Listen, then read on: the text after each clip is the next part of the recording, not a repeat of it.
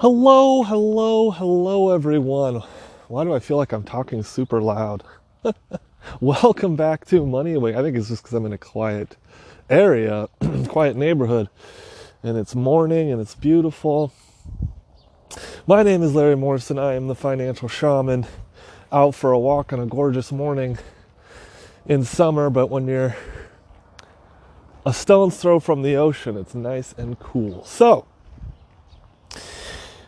Ah, hopefully you're doing well and you're imagining me being on a walk with me and letting me rant at you a little bit. Um, today, so you're going to hear background noise and whatever from cars and stuff. I'm going to try to get to areas that don't have a lot of background noise, but people are off to work this morning, so. Bright and early for the daily races, right? Going nowhere. Um,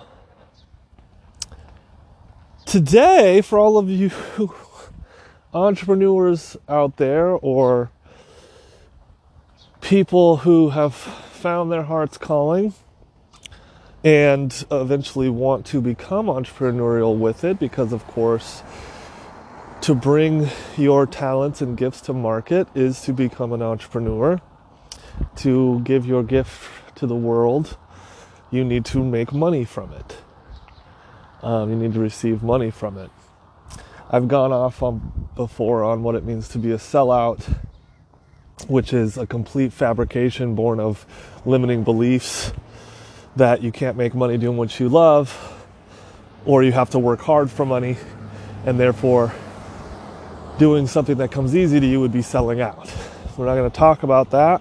Because at this point, if you don't realize that the best way for your gift to be exposed to the world is through entrepreneurship, then I can't help you very much there. I would suggest going back and re listening from the beginning to now if you haven't, um, if, you, if that's what you're coming up against. To be an entrepreneur, is someone who believes in themselves, believes in their gifts and abilities, and believes that Source will provide for them. Not only that, believes that the inspiration to strike out on your own or or become an entrepreneur is born from the creator of all things. You can't be inspired to create whatever it is you're put on this earth to do and think that the universe doesn't have a path, if not several paths, for you to make that happen. Basically, as I've said many times, to have inspiration, you must also believe that you have a powerful ally who implanted that inspiration into you and therefore has a way and wants that inspiration to become reality.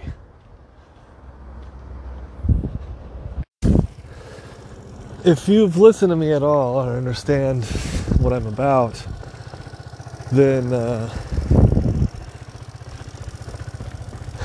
I am very much about helping, I always want to say young, new entrepreneurs um, or experienced entrepreneurs who maybe have run into some snags or having trouble or um, want to create something new and don't know how to get out of the pattern they're in. Um, or helping people that have never even thought about being an entrepreneur become one. So, the reason for that is not only because I am one, and have been for over a decade. But I truly believe, and if you let this sink in, it could change your life. I truly believe, in my opinion, that entrepreneurship is one of the best ways to become enlightened. Entrepreneurship is one of the best ways to become enlightened. My spiritual and personal growth exploded exponentially when I became an entrepreneur. It was like having the rubber meet the road. It was like talking about spirituality and putting it into practice. Every business meeting, every time I spoke about what I was doing, every day, every single thing expanded me. To learn how to listen, how to sell, how to talk, how to promote yourself, how to be master your craft, how to market. I mean, how to uh, refer and become referral partners and and make friends within the space and how to not feel that you have competition, even though you might be in an industry saturated with the people doing the same thing that you're doing. There is so much to learn in the entrepreneurship world. It can feel overwhelming at first, which is why I plan at this moment. Here we are mid July, uh, not mid July, excuse me, end of July. Actually, it's August 1st today that I'm recording this. Um, so what are we? A little over half way through the year, not quite two thirds of 22. Toward the end of 22, I'm going to make a course on entrepreneurship to cut down the confusion and streamline getting people from a dream or a heart's calling to taking action. And the major crux of that issue of taking the action or refining the actions is what we're going to talk about today. The major crux of entrepreneurship.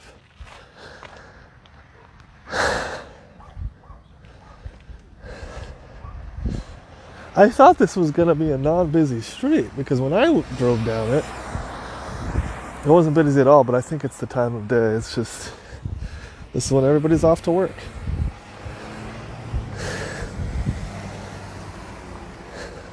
Anyway, okay, you ready?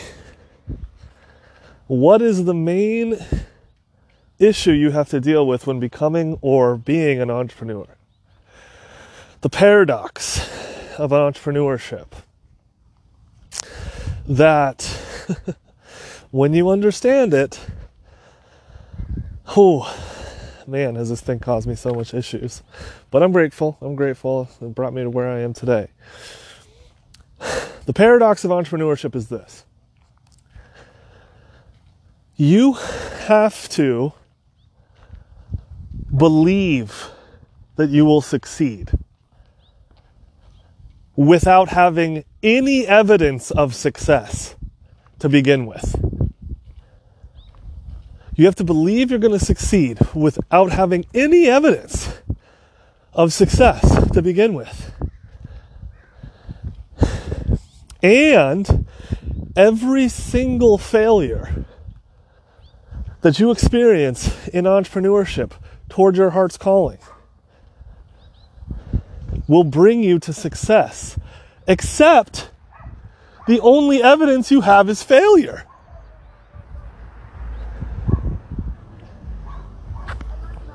It's like, it can feel like gambling uh, after living in Vegas for four years, I know a few things about gambling. Um,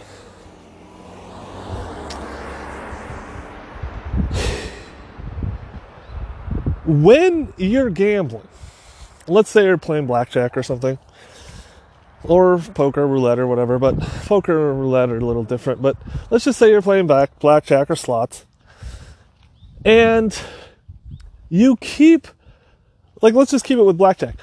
You keep losing hands every time in a row. There's not even a break to get to get a like.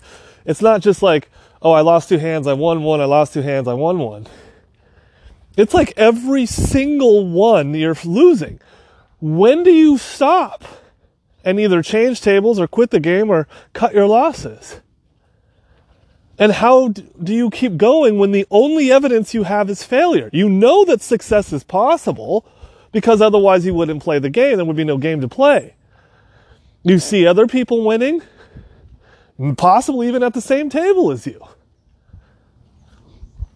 You know it's possible, but for some reason, all the evidence you have is that you're failing. Loss after loss after loss after loss. And you might think, well, I'll just stay until I run out of money, but that's not what happens in your mind. If you had a if you sat down with hundred dollars, and if you've never gambled, this isn't promoting gambling; it's just an analogy to um, talk about the thinking process that goes on with entrepreneurship. If you sat down with a hundred dollars to a blackjack table, and let's say the bets are, I don't know, five dollars a piece, so you have twenty bets essentially. Most people, after they lose about five to seven hands in a row, are going to seriously stop and go, Do I want to risk the rest of the money? Even if they decided when they sat down to play the whole hundred dollars. It's the in a row part that you're like, ah, uh, your mind, your mind starts playing tricks on you.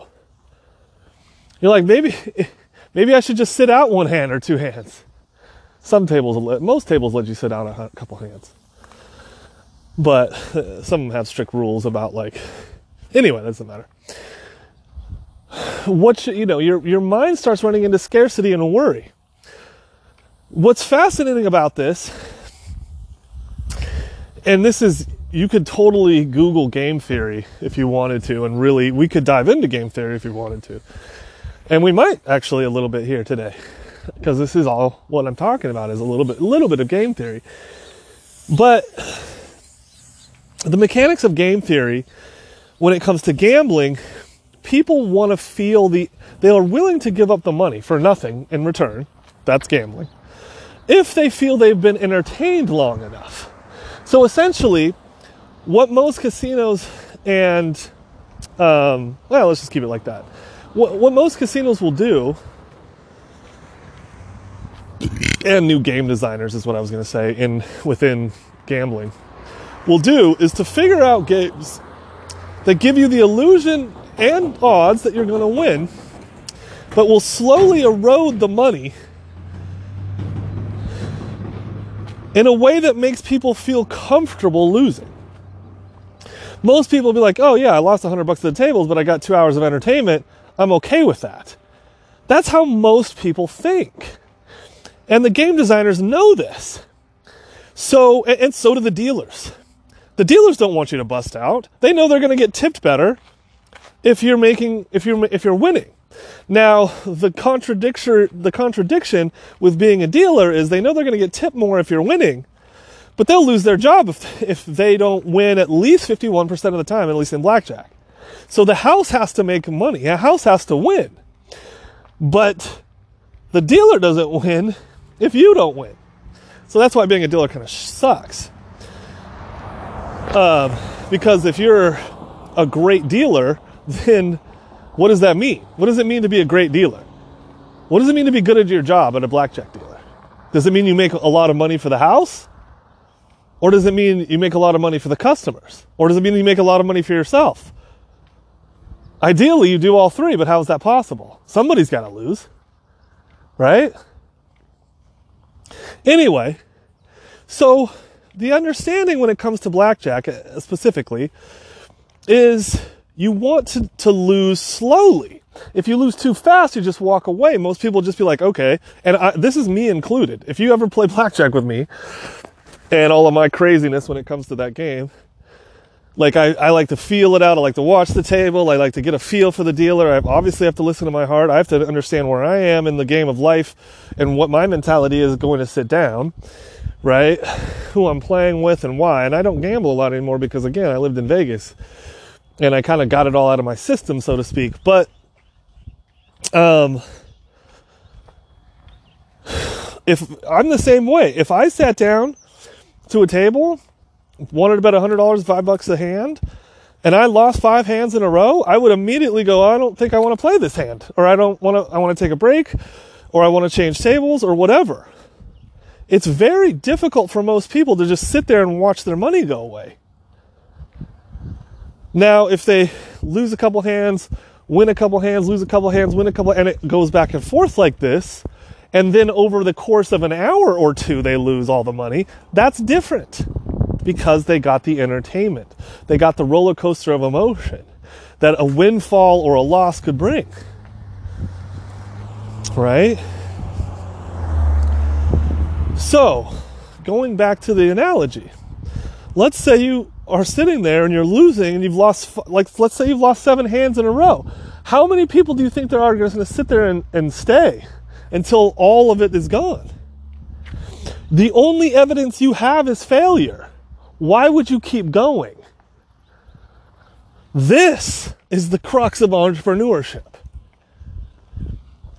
The difference, the main difference between the gambling analogy of blackjack and entrepreneurship is that it only takes one win in entrepreneurship to become successful.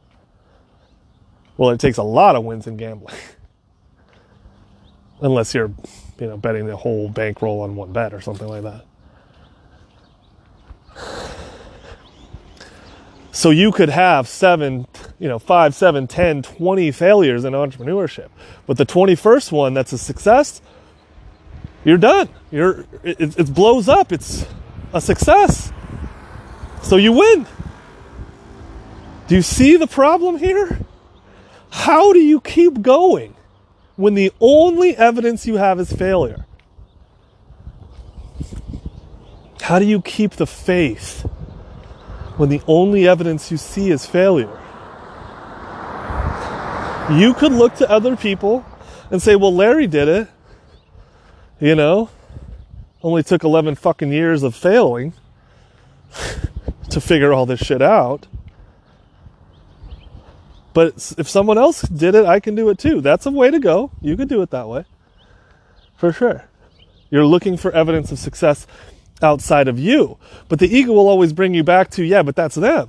I mean, you might have even heard it in your head when I said that example of, well, Larry did it. Yeah, but that's him. I don't know that I could do it too.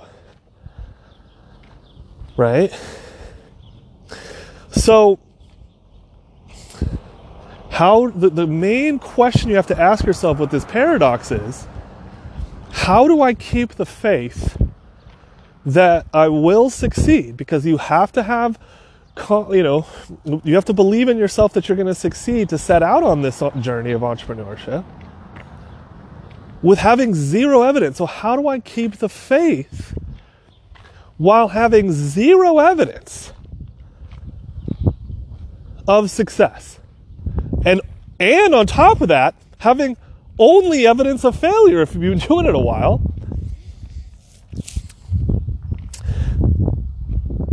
There's two ways to approach. Well, there's more than two. There's more than two ways. The two ways we're going to approach this on this podcast today and you might find ways that work better, a combination of ways or whatever. But the two ways I approach it and the two ways I'm going to tell you to approach it is one, we're going to redefine failure, what failure is and what failure means. And two, we're going to talk about faith. Okay. Let's start with faith. What is going on? I feel like loud noises are following me. A street sweeper and a garbage man and someone redoing the roof right here. Okay, here we go. Loud noises. All right. So let's start with redefining or, or defining faith. And if you were like me and grew up in the church, then that word has been bastardized and and reduced to thinking about Christ when it comes to faith, um, let that go. let that go. Faith simply means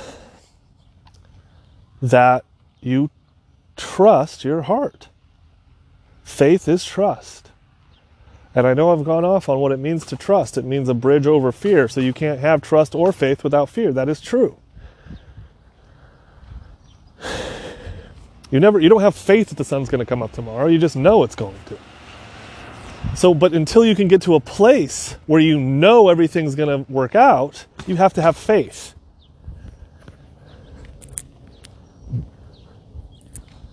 Until you can get to a place where you know. See, the reason you know the sun's going to come up tomorrow is because you have a ton of fucking evidence your whole life that it's going to come up tomorrow.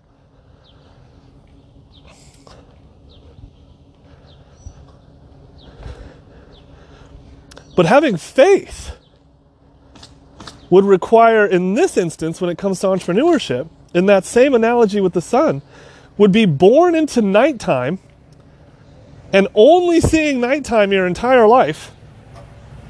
But your heart is telling you the sun's going to come up, something you've never seen before in for you in your life because of the success of entrepreneurship.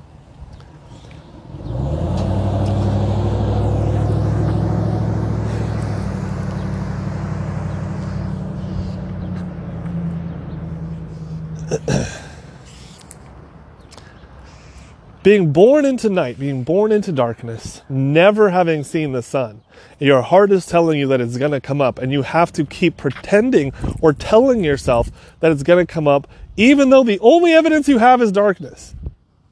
That's the difference. So faith requires you to look beyond the evidence and trust your heart over the physical senses.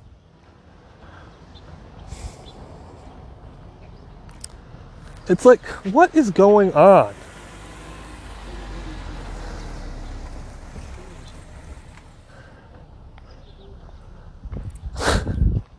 I was walking this neighborhood last night, fucking dead. Completely dead. Like I thought it was a ghost town. Uh, for some reason, they're all morning people, apparently. Okay, so.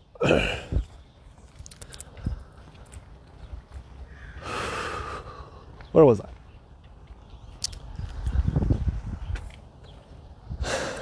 So faith is required because all of the evidence you see is to the contrary with your physical senses.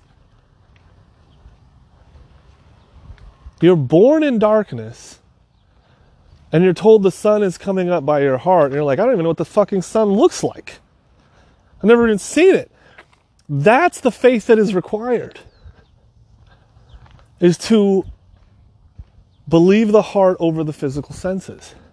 If you've never had success or you're just starting out in entrepreneurship, or like me, you've had a ton of failures to lead to success, you have to ignore the failures. You have to ignore the evidence in the physical reality and keep believing that what your heart says is the truth.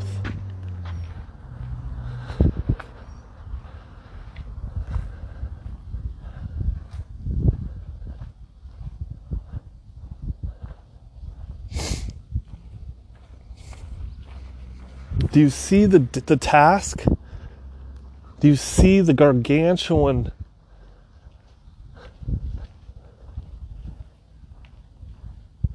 challenge that you're up against with being an entrepreneur? Zero evidence. Actually, evidence to the contrary. That you have to disbelieve and believe your heart and believe that you can figure this out. So, how do you cultivate faith? When you're born in darkness and only see darkness, when you're born in failure and only see failure, or when you're born in lack of success, really. It's not, you're not born into failure. You're born into lack of success. You're just born neutral, right? With no evidence of success when you start out. So you're born neutral. You're trying to get to positive, which is success. But as soon as you start, you know that you're only going to see negative. You're only going to see failure. You're only going to be in darkness. And you have to believe that your heart, that it implanted with you this vision of your talents and gifts and abilities to be exposed or put out there into the world and that will be received well. You have to have that faith, even though you've never seen it.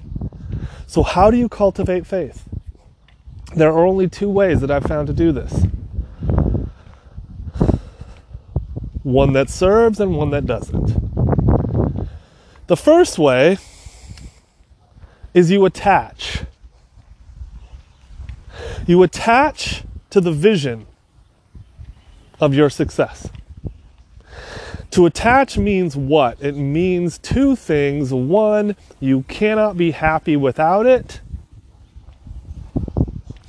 And two, if it leaves, you're upset. That's what it means to attach. So, since you've never had it, you don't have to worry about it leaving. So, to attach to it, you have to say, I cannot be happy without it. I will not rest until this is done. I am going to go all in, all out, and make this thing happen. You essentially bring in force because attachment re- force requires attachment and motivation.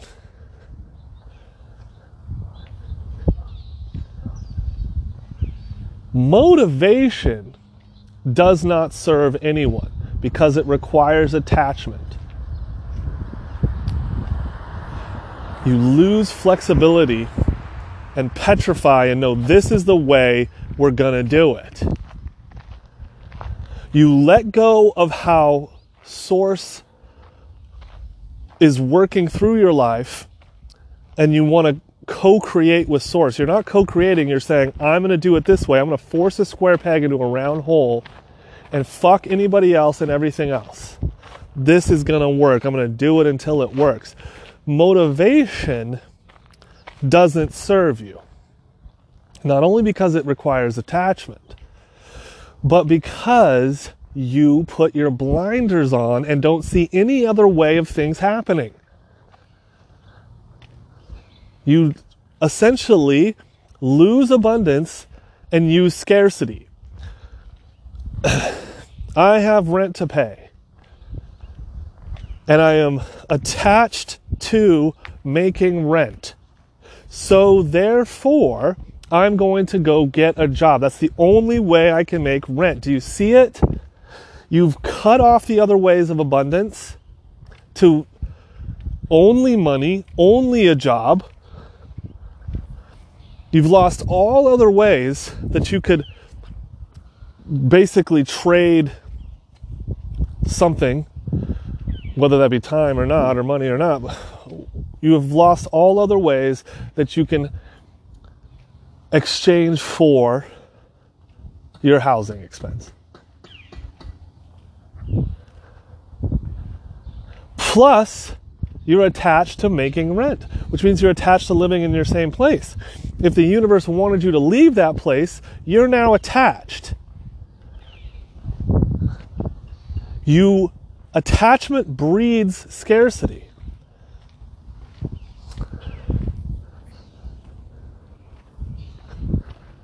You judge yourself and say, I am only good enough if this one thing works out.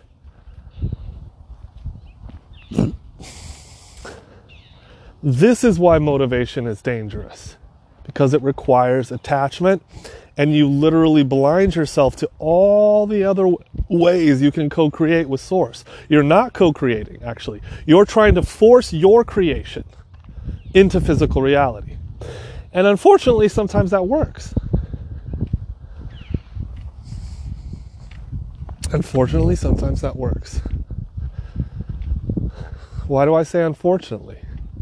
Just like I talked about on the last podcast with worry. If it works, now you're trapped into thinking that this is the way to do things. I have to get motivated. I have to see my vision come to pass and make it happen. No one who thinks that way ever stops and goes, What does Source want? What does my heart want? Is there a better way than the one I envision? No one ever looks at their imagination as limited when you're motivated. Your imagination can only be based on things you've thought about in the past or experienced in the past. It has even though imagination can do a lot, it is limited. But you don't know that when you're motivated. What's even more fascinating is you don't even realize who's the one that made the strategy or the plan that you're motivating yourself to go get. What I mean is, let's go back to the rent analogy. Who the fuck told you you need to make rent? Well, that may be, that may be a little too too spiritual. Let's dial it back.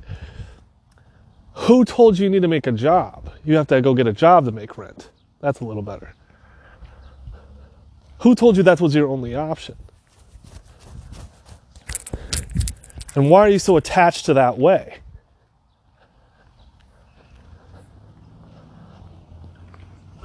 Who put that in you?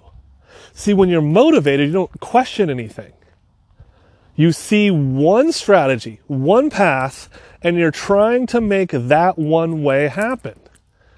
You don't see abundance, you see one way. If you see only one perception, what does that mean? Means you're brainwashed. You only have one perception of something, it means you're brainwashed. Multiple perceptions. Abundance begins with multiple perceptions. Abundance begins with an abundance of perceptions. There's multiple ways to accomplish a given thing. How do you know that your way that you're motivated to create is the best way? You don't. So, who put it in you and why are you attached to doing it that way? These are the questions you don't ask when you're motivated.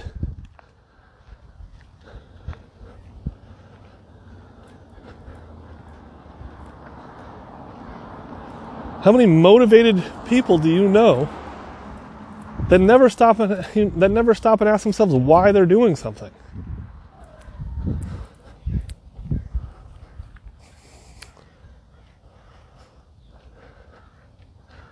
Because asking yourself why you're doing something would dissuade you from your motivation and therefore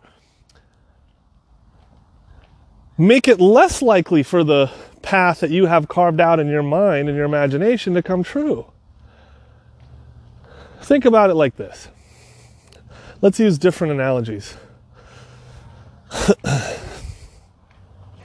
let's say, let's imagine high school. Let's imagine high school. And let's imagine that you're smitten or forming a crush on someone. Or it's not you it's you're watching it play out. You know it's your kids or cousins or it's a tv show it doesn't matter. It doesn't matter. Just imagine high school and imagine someone who's crushing on someone else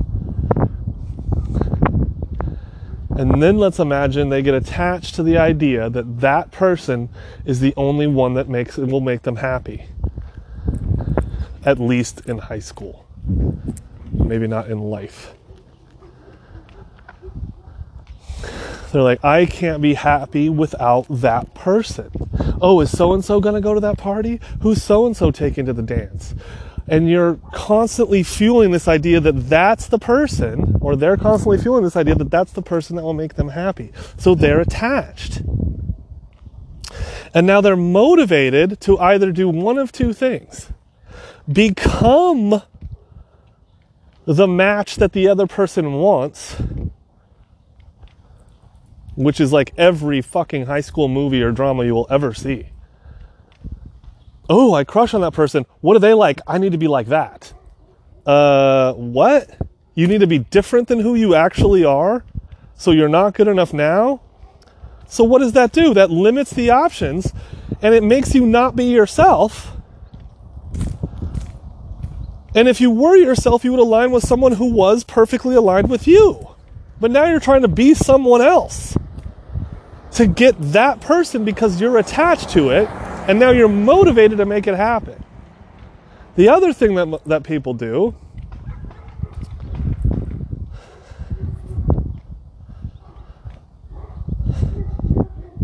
is just stay in the crush and never actually take any action to make it real so that way their not good enough story can be realized. They never voice their want for the person to anyone, or definitely not to that person. Or anyone that could make it happen or help make it happen. They just stay in, I'm not good enough. I could never get with that person. He or she is the basketball, you know, head captain or whatever. And I'm a nerd or, or whatever it is. So they see themselves below the station. They see themselves as unequal or unmatched and just stay not good enough. Who does that help? Both of those help the ego feed the not good enough story. Because one says you have to be different, essentially, again, forcing a square peg into a round hole. You have to be different to get the thing that you want. You're not good enough now. And all of that crushing started with attachment. This is the person.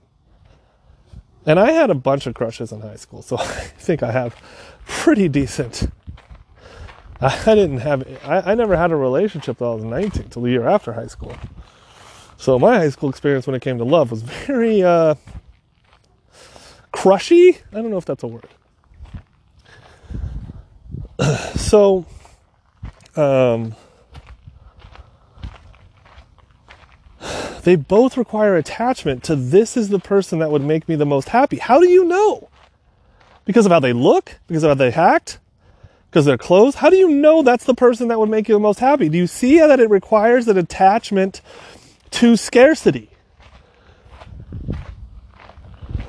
And it requires a judgment that this would be the best person. How do you know that? How do you know that a job would be the best way to make rent? How do you know that? You don't, but you're attached to it. And then you get motivated to make that thing the reality. Instead of taking a step back and going, wait, how do I know that this is the best way? Is this, did my heart make this up? Wouldn't it be better to look at multiple ways just in case? Because abundance starts with abundance of perceptions, right? So, this way of having faith through attachment and motivation needs to dissolve. It needs to shift to the because it doesn't serve. It doesn't serve you to get to where you want to go because it limits you. It's basically getting you where you want to go through scarcity, which will never work. If you're limited in your options, you're limited in your thinking. Always remember that. Okay. The shift that my course will help people make, and I'm going to help people make, and I do help people make right now when I work with people, is to determination.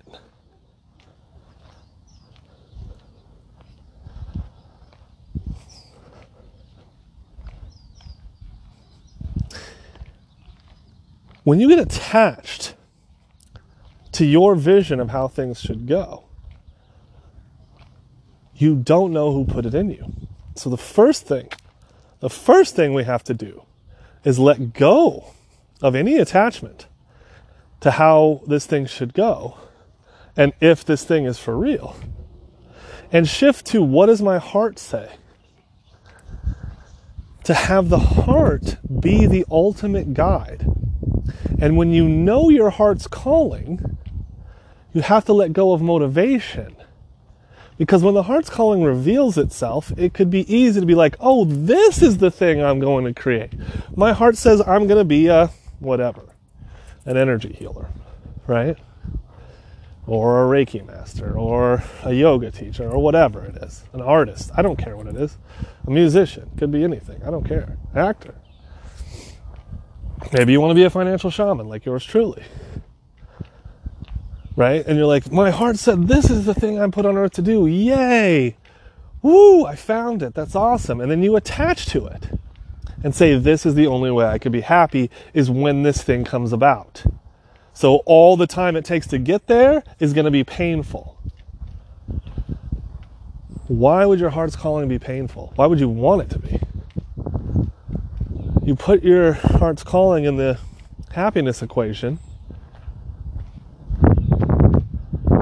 and now it has power over your life in a way that was never meant to be that way. It's meant to be a guide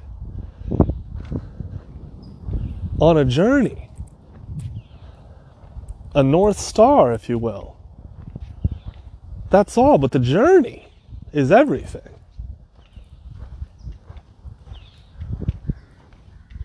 The destination is very a very very small part.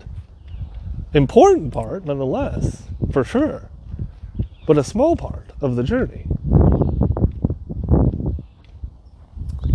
So we substitute attachment or shift from attachment and then motivation to the heart's calling and determination. Understanding that happiness is here and now. Everything is okay on this journey. You can be happy on the journey to your heart's calling. And determination is very simple. It's not, I'm going to do whatever it takes to get this thing.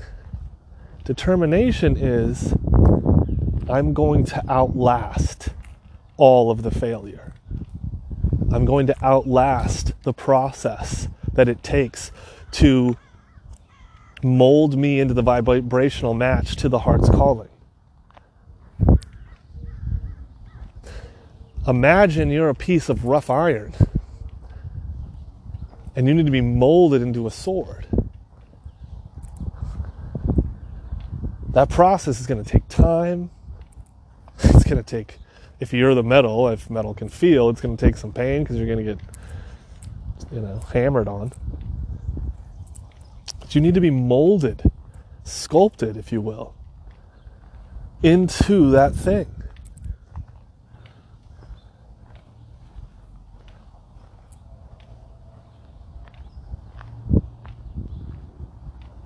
And the journey is what does that. The between oh, I know what my heart's calling is, to being the full blown master of it, that is the molding process. That entire journey is making you the vibrational match to the heart's calling. Again, if you're an energy healer, you don't think, oh, my heart's calling is to be an energy healer. You don't think, I'm going to be a mediocre one. Because if you did, that would be kind of that would obviously be the ego talking to you. It'd Be kind of silly. No, you would think I want to be a full blown master of that. Or I want to be the best at that, or, or my best. Because you, you know, if you say I want to be the best, you don't want to compare yourself to anybody else. So, to become the master of that thing is obviously going to take time and energy and failure. You're going to have to make a shitload of perfect mistakes. Just like learning to walk or ride a bike or anything you've learned, learning math. I don't care how good you are at math, you got to you got to know that you're a lot better than when you started. Even if you hate math and you know only could do multiplication and only up to 10, I don't know. Without pulling out a calculator. It's still better than when you started in kindergarten or first grade. You're still much more of a master of it than you were in the beginning. And if you're super into math and you're into finance like I am and you're doing complex shit, obviously you can see that took a lot of time to master that skill.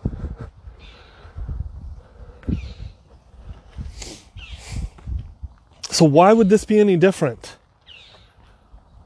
Why would we want to shortcut that process unless we were attached to the outcome, attached to how it should look, and wanting to get there faster.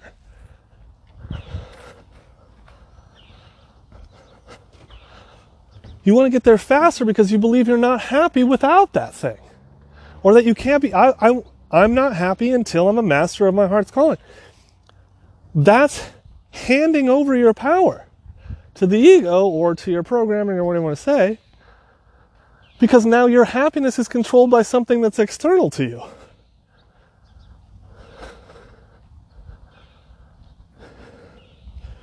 The shift is to go toward the heart's calling, being happy now, being happy in the process.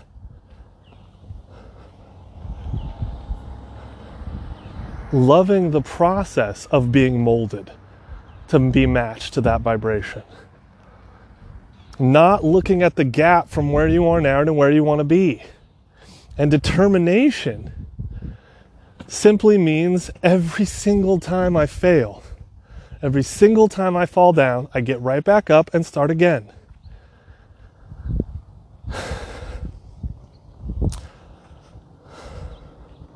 It means you never stop. You never stop. Essentially, going back to the gambling analogy of the blackjack table, essentially you say, because remember, in this analogy, it only takes one win, which is different than blackjack. Entrepreneurship only takes one win. So, to go back to the analogy of gambling, determination would say, I'm going to sit down here and I don't care how much I lose, I'm going to keep playing. It's not I'm going to keep playing until I run out of money. It's I'm going to keep playing until I die. That's determination. Because you know it only takes one. And you're saying, I'm going to outlast this process, which aligns you with your eternal nature. You are eternal. The story of you, of being human, is not. If you want to say the body's not eternal, you can, depending on your perception of it.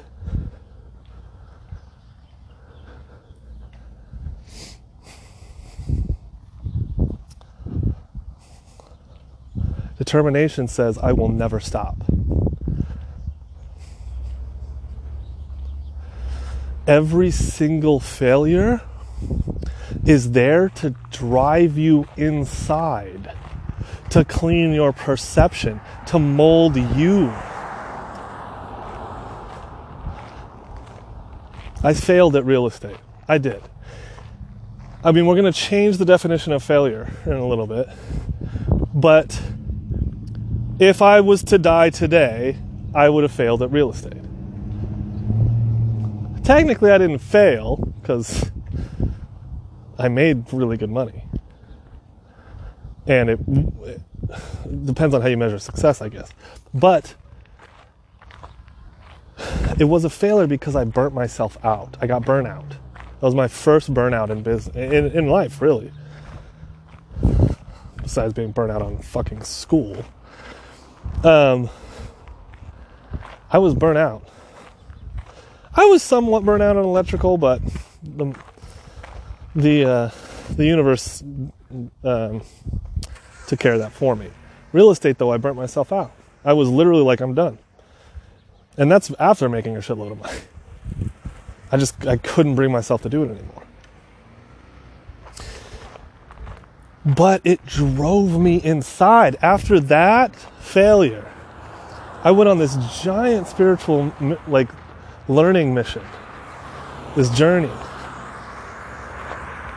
This giant spiritual journey. That was when I, I became homeless for the first time on purpose.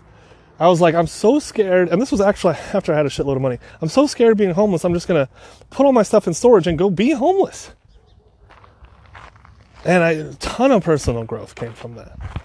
I'm not telling anybody to do that. That was my journey to face my boogeyman. And of course, just to be sure, the universe made me do it again later on. So, Anywho, all failures are meant to drive you inside because if you're trying to force a square peg into a round hole in physical reality, it'll never work. So you keep banging your head against the wall until you go inside and say, What am I doing to block my wealth? What am I doing to block my success? What am I doing or thinking that is causing this self sabotage? Or maybe said better, am I doing anything that's causing this self sabotage? Or is it just, you know, to go back to real estate, is it just that I am in the wrong market? Or am I doing, what is causing the failure? And eventually that question will force you inside to be to say, what am I doing that's causing this? And you don't stop right there. You don't stop and say, well, it's my fault, so I'm just going to stop. You have to answer the question and then work on it. What am I doing that's causing this? Every failure forces you inside. That is why I believe, in my opinion, and yes, I am biased because this is how I found enlightenment. This is how I found who I really am, is through money and entrepreneurship.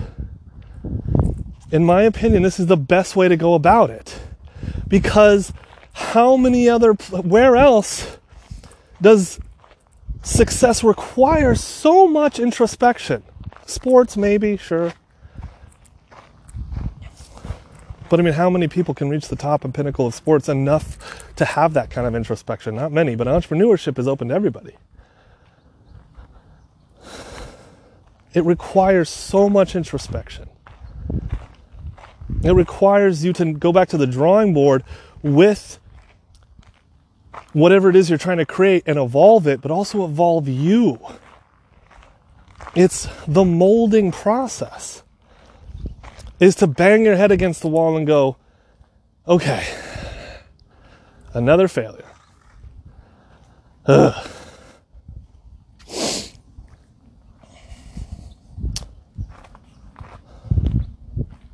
What did what did I do wrong? What can I learn from that? Right? There's a great saying out there. I think it is attributed to sports, but it's something like you either win or you learn. It's not you win or you lose, you win or you learn. What did I do wrong? How can I do it better next time? But if you don't have the determination, there is no next time. If you don't say, I'm going to do this, I'm going to keep going until I figure this shit out, that's how you fail, is when you stop. Remember this always. Failure, the word, requires stopping. Like if you failed at a game, it would require an end. Failure requires an end to whatever it is. Right?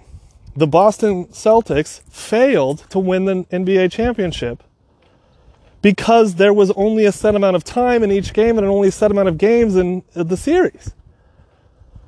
There had to be a stop, an end. But here's the thing there is no end to you. Therefore, how could you fail? If you stop, that's the only way. Failure is quitting. Otherwise, it's all just learning. You're learning what not to do. The famous thing about Thomas Edison, whether, however you think about the man, and yes, I do believe he ripped off a bunch of fucking people and became a narcissist and all that shit. But I do invent, I do believe he invented the light bulb. And one of his famous things that he said when asked, you know, how many tries did it take? So a couple, was like like two thousand tries. All he he said was like, I learned two thousand ways how not to make a light bulb. I knew it was possible, and so I was determined, and just kept trying over and over and failing over and over again. That's just part of the learning process.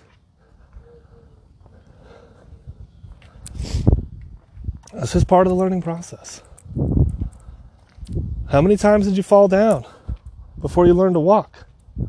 You don't remember because you were a baby or a toddler.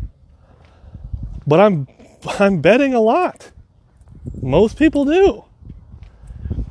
But we don't shame ourselves. We don't think it's not possible. And we see everybody else walking upright.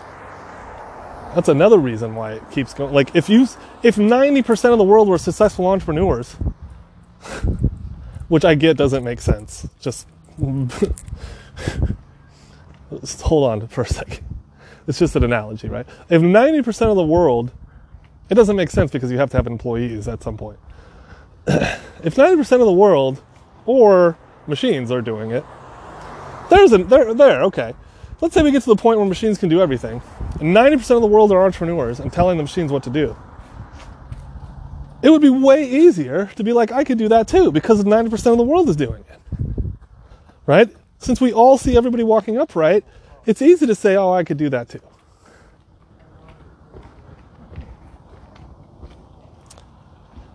Failure requires you to stop. If you're never going to stop, if you sit at that blackjack table and say, I'm going to play until I die, then the only way that you fail is not if you die before success. No, that's not it. Because you could have another life and another chance at this. The only way you fail is if you stop playing.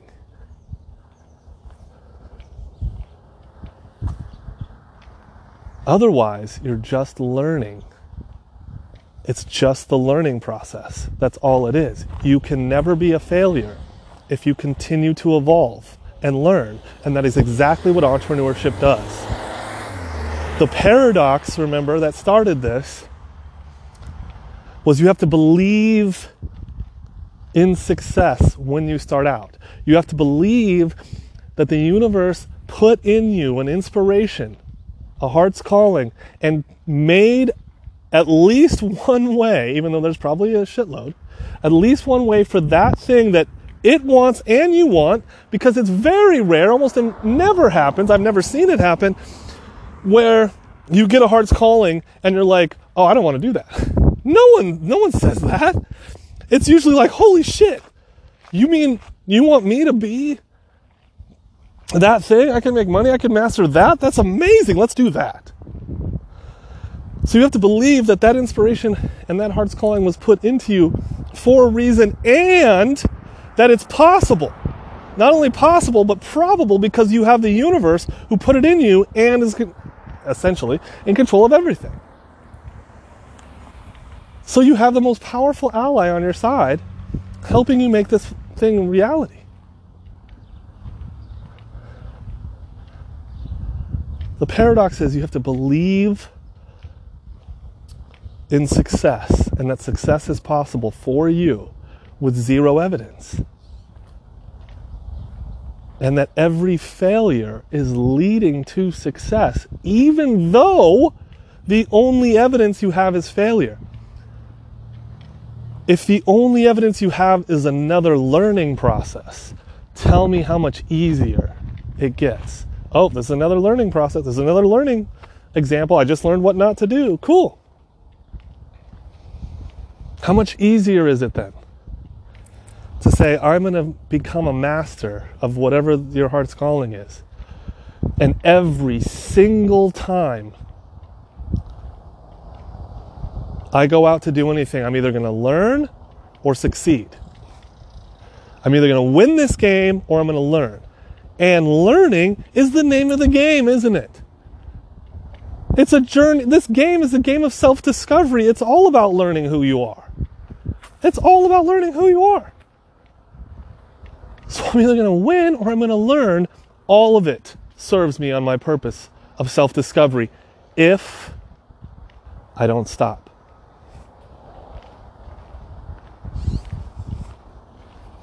Now, tell me how you perceive entrepreneurship. I hope something I've said has helped you here today. If you haven't discovered your heart's calling, then what a fun game you're playing. If you have discovered your heart's calling, then what a fun game you're playing.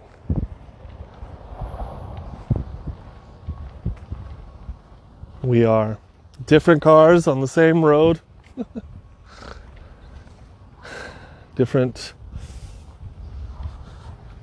neighbors in the same neighborhood, different waves on the same ocean. My unconditional love to you. Be well, be gentle.